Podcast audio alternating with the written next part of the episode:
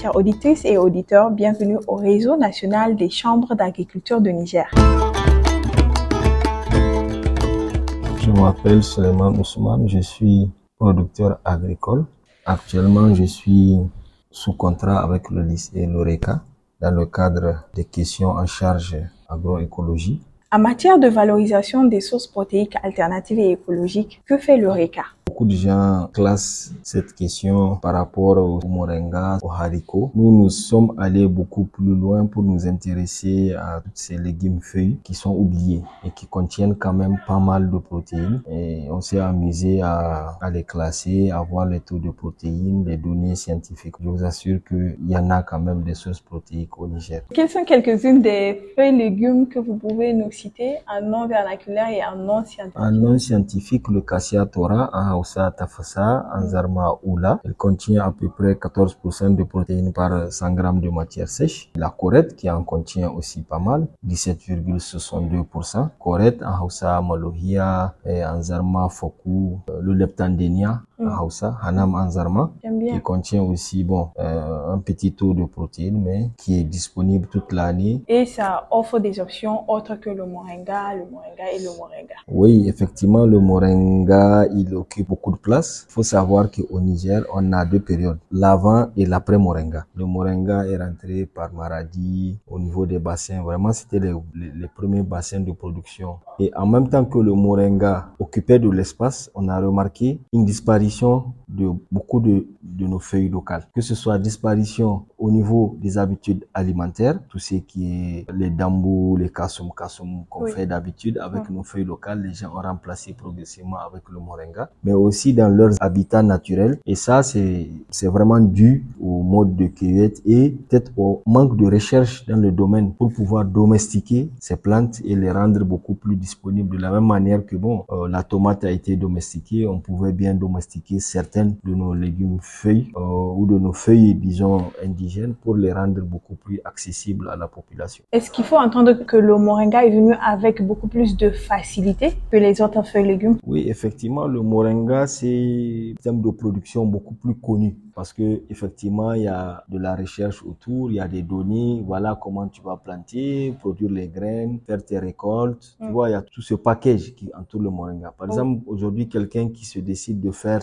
la production de la corette et peut-être le pourpier qui, quand même, il y a quelques pistes de, où les gens produisent ici localement. Les Mm. autres, il n'y a pas tellement d'informations. On ne sait pas comment elles se multiplient par les graines, comment ça se passe. Donc, c'est vraiment des problèmes et les gens ne vont pas forcément s'intéresser à ça. Mais de l'autre côté, que le moringa, c'est quand même l'une des feuilles qui est beaucoup, très arrosée. Moi, je dirais arrosée par des pesticides. Moi, j'ai rencontré personnellement des producteurs qui sont dans la commune 5 de Niamey, qui m'ont affirmé qu'ils traitent avec des insecticides aujourd'hui et qui récoltent le lendemain pour amener au marché. C'est très dangereux, ça. Il faut combien de temps à peu près pour que le Minimum 7 jours. Minimum. Ça, c'est un délai minimum. Il y a des produits où on est à 14 jours avant récolte. Naïvement, j'aurais pensé que le moringa peut facilement se cultiver sans pesticides? Est-ce qu'on a, a vraiment besoin d'utiliser du pesticide pour du moringa? Pour certaines périodes, il est pratiquement pas possible de produire du moringa sans le traiter. Maintenant, le traiter, cela veut dire soit on utilise un insecticide.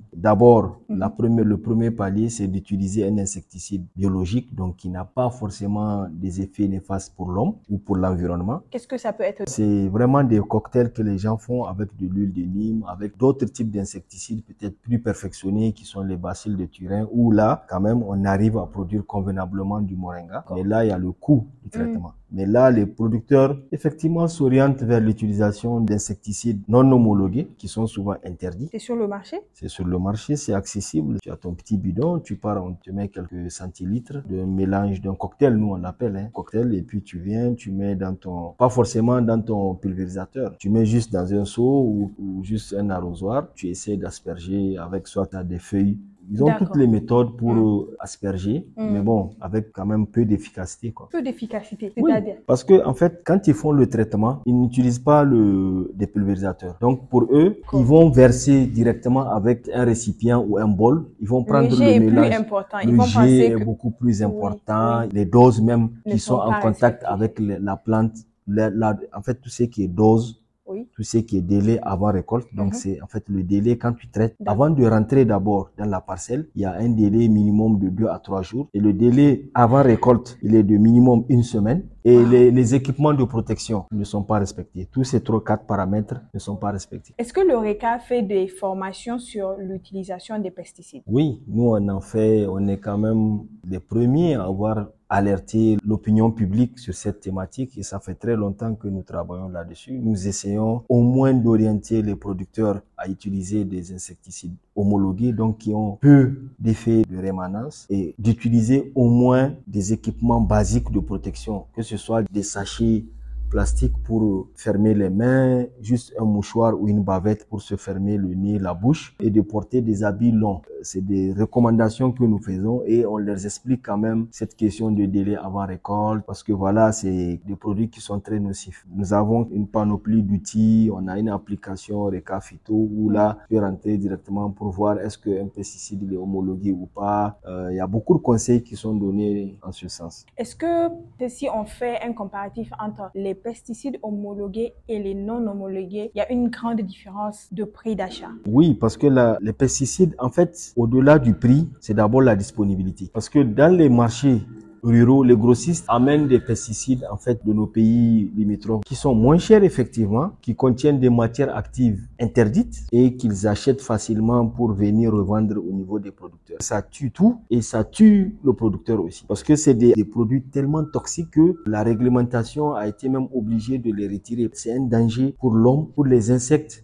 sont bons pour l'environnement. c'est un danger pour la, nappe phréatique. C'est un danger pour le sol. C'est des produits qui ont été carrément bannis d'usage. L'idée vraiment c'était de, de pousser les gens à aller vers des pesticides au moins homologués. Maintenant pour ceux qui se sentent prêts et qui sont prêts quand même à, à mettre beaucoup plus d'efforts, beaucoup plus de suivi, ils peuvent eux-mêmes produire leur insecticide bio à base de Nîmes ou acheter déjà des insecticides qui sont disponibles sur le marché, qui sont quand même sans danger pour faire leur traitement sur le, le moringa. Et ça aussi, l'ORECA le fait, des formations pour la conception d'insecticides bio. Et ça fait très longtemps qu'on travaille sur ces, ces, ces questions dans, dans toutes les régions. Les gens nous connaissent bien, les producteurs, on en fait beaucoup. Ces modules de formation, ils sont disponibles, téléchargeables gratuitement sur le site internet du RECA. Donc et tu vois. traduit dans les différentes langues. Oui, c'est évident. Est-ce que, en général, les produits de base sont le Nîmes et le piment? D'habitude, c'est ça, hein, on utilise, en fait, c'est toute une panoplie. Nous, hein, la formule que nous avons gardée, le nîmes, Mm. le piment, le tabac et un peu de savon. On a remarqué qu'avec ce cocktail, on a quand même des résultats qui sont assez, assez bons. Mais l'idée, c'est qu'actuellement, la recherche continue et puis on a d'autres pistes. Par exemple, on peut utiliser d'autres plantes pour faire le traitement. Ça peut être aujourd'hui euh, du purin qui est obtenu aussi à partir de d'autres plantes. Ça peut être de l'extrait d'ail qui est aussi efficace, sachant que le coût d'un traitement bio est trois fois supérieur au coût d'un traitement avec un insecticide classique. L'ORECA, c'est le réseau national des chambres d'agriculteurs. Chaque région a une chambre d'agriculteurs. Est-ce que, en passant par ces chambres d'agriculture, y aurait-il moyen de sensibiliser beaucoup plus les agriculteurs euh, sur les dangers de ces pesticides-là? Effectivement, nous, c'est par ça. C'est nos canaux de, de De diffusion, de sensibilisation. Mais les producteurs sont assez au courant pour ceux qui sont dynamiques, qui participent à ces activités. Mais vous serez étonné de voir, n'allons pas dans les régions, à Niamey. Autour de Niamey, juste à quelques kilomètres, il y a des producteurs qui ne savent pas qu'il y a un délai récolte avant de consommer un produit, après un traitement. C'est pas seulement le rôle du RECA, c'est le rôle aussi des organisations paysannes. C'est le rôle aussi des conseillers techniques de l'État. C'est le rôle de, en fait, c'est un rôle qui, c'est, c'est, c'est, De c'est- tout de citoyen, tout citoyen informé. informé. Aujourd'hui, il y a des grosses organisations qui devraient s'investir beaucoup plus pour que les producteurs qui sont autour d'eux arrêtent ce type de, de pratiques. Parce que d'ici quelques années, on risquerait de se retrouver avec un problème de santé publique. Il y a d'autres produits. hein. Le chou est aussi pas mal arrosé. La laitue. La laitue, imaginez, on, les gens traitent la laitue, on se dit qu'en utilisant un peu de javel, ça va sortir. Bon, l'idée c'est qu'on aille beaucoup plus en profondeur pour euh, sensibiliser les gens. Et je pense que tout consommateur aussi peut impacter. Parce qu'aujourd'hui, quand les consommateurs interpellent les grossistes chez qui ils achètent, mais ils n'auront pas le choix que de, leur, de eux aussi de mettre la pression aux producteurs pour qu'ils puissent changer leur, méthode de fonctionnement. Souvent, moi qui connais par exemple l'odeur des pesticides. J'ai l'habitude d'aller dans des marchés ici à Niamey où dès que j'arrive, je sais que ces produits sont, sont traités, quoi. Donc l'idée, c'est que les consommateurs, que ça soit un réflexe pour eux. Hmm. C'est pas juste le produit qui est beau, mais c'est le produit qui est bon. Un produit peut être bon, beau et bio. Ça, c'est pour des gens, par exemple, qui ont pris un cheminement bien déterminé. Tu vois, mais pour la majorité des, des autres producteurs, le produit bon là, qui est très beau, je reste euh, sceptique. Très souvent, on arrose chaque semaine pour éviter même qu'il y ait des attaques. C'est pas en cas d'attaque qu'on traite, mais on traite en préventif, mm. alors que les insecticides sont curatifs. Le point de départ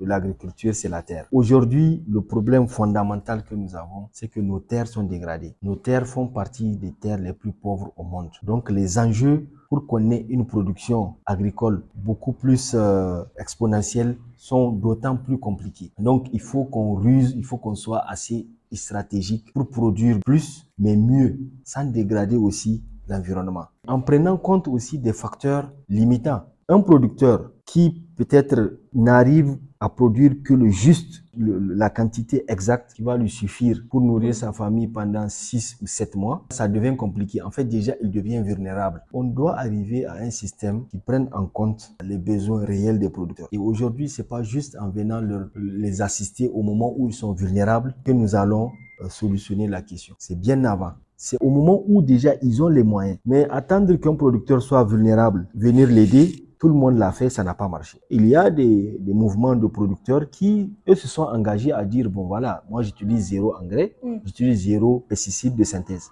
Euh, c'est beaucoup plus difficile, c'est beaucoup plus cher et ça demande beaucoup plus de suivi. On sait que d'ici 50 ans, la population de la plupart des pays d'Afrique subsaharienne va doubler, mhm. dans d'autres cas tripler. Certains disent que l'augmentation indispensable des productions alimentaires pourrait mhm. alors être obtenue de quatre manières différentes. Ils disent soit en augmentant les surfaces mises en culture, soit en augmentant l'efficacité territoriale via, euh, par exemple, des pratiques culturelles différentes, soit en important plus de nourriture, soit par l'intensification industrielle.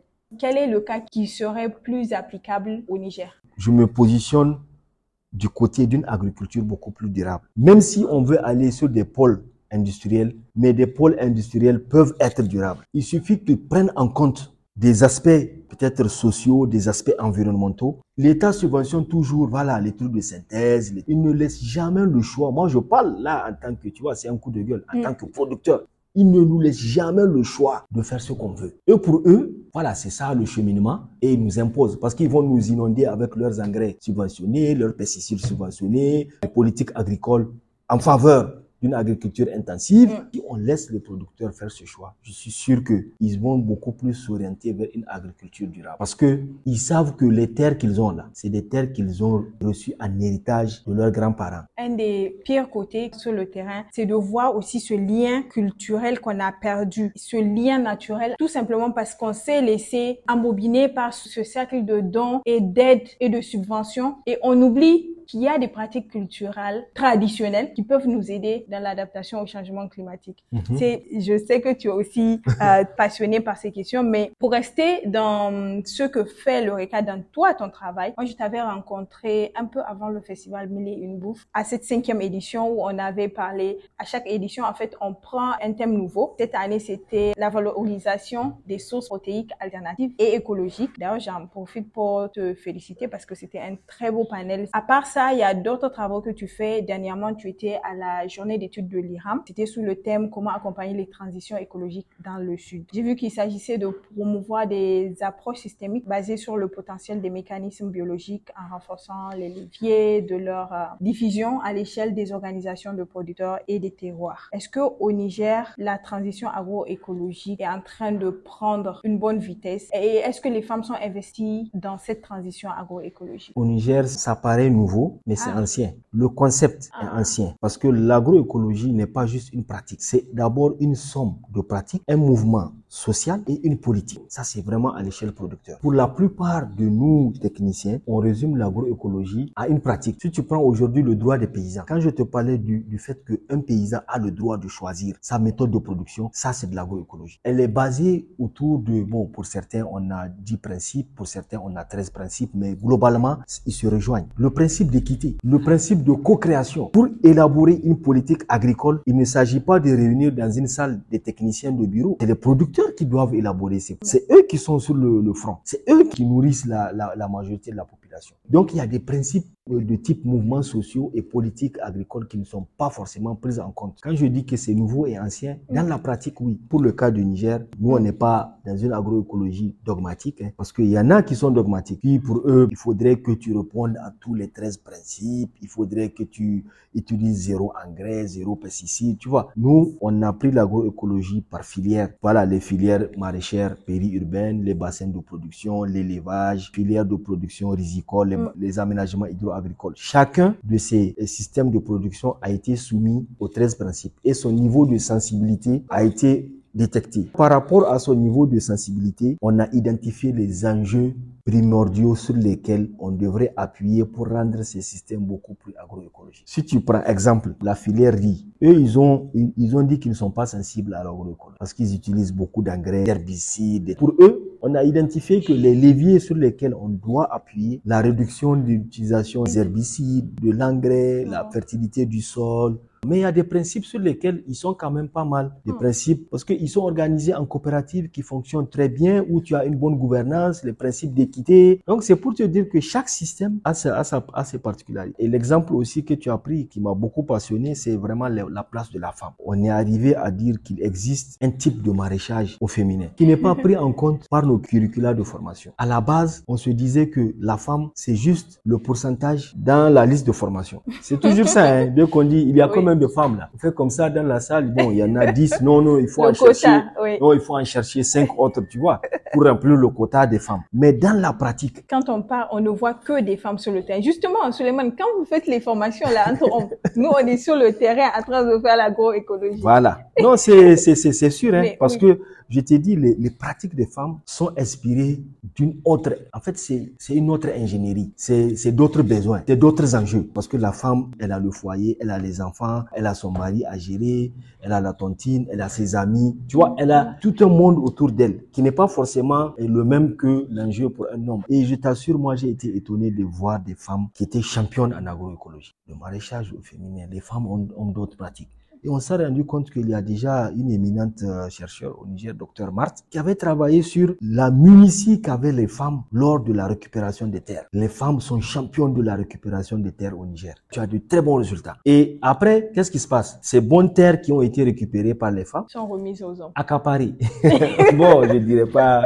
Voilà, il y a des cas où c'est pas c'est pas forcément ça, mais la plupart du temps, elles vont pas en bénéficier. Sur le système maraîcher, moi j'ai trouvé des femmes, les mauvaises herbes que nous nous appelons mauvaises, elles, les entretiennent parce que c'est avec ça qu'elles préparent la sauce. Le pourpier, les feuilles de haricots, toutes ces herbes-là qui contiennent ces protéines, ces minéraux, ça vient de la femme. Dans les villages, l'homme c'est la pâte. Mais les minéraux, le taux, le taux. Mm. Les minéraux, c'est la femme. C'est elle qui va chercher dans les feuilles de baobab, tu vois, le pourpier, tout ça. La sauce, c'est la femme. Travailler avec ces femmes, que le périurbain peut nourrir l'urbain au Niger, si on prend le cas de Niamey. Toutes les grandes villes, c'est comme ça. Dans nos pays, ici en Afrique, si tu prends l'exemple de Madagascar que j'avais vu récemment, c'est la même chose, c'est le même problème qu'on a. Hmm.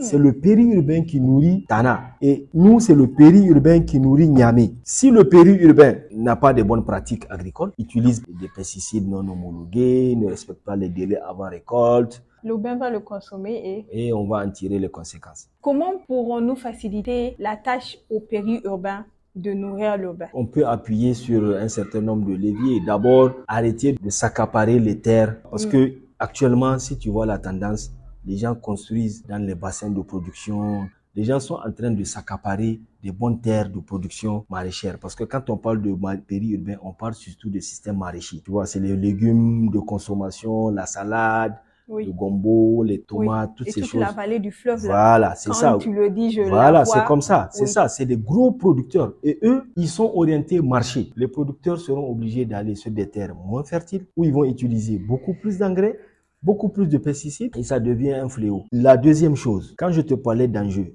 en mm. matière de système périurbain, on a remarqué que les terres de maraîchage sont très bonnes parce qu'elles ont bénéficié de plusieurs années d'apport de matière organique. Parce que les villes sont des foyers qui captent la matière organique avec nos petits élevages qu'on a là. Il y a plein de matière organique qui quittent nos, nos villages vers la ville pour nourrir nos, nos petits moutons là qu'on a à la maison. Et toute cette matière organique maintenant, elle se retrouve autour des villes. En matière de fertilisation du sol, ils sont bons.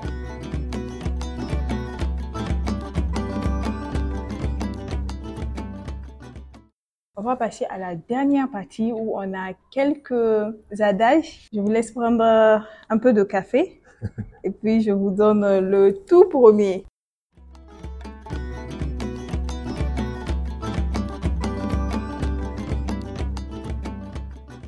Et là, Wilcox, elle dit la mauvaise herbe n'est jamais qu'une plante mal aimée.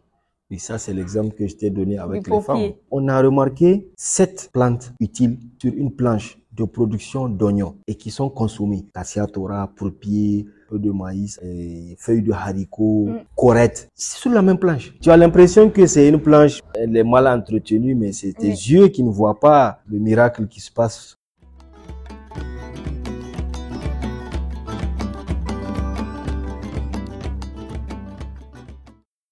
On finit avec Pierre Rabhi qui dit On mange tellement de choses toxiques que ce n'est pas bon appétit que j'ai envie de dire aux gens, mais bonne chance. Bonne chance aux consommateurs de Niamey.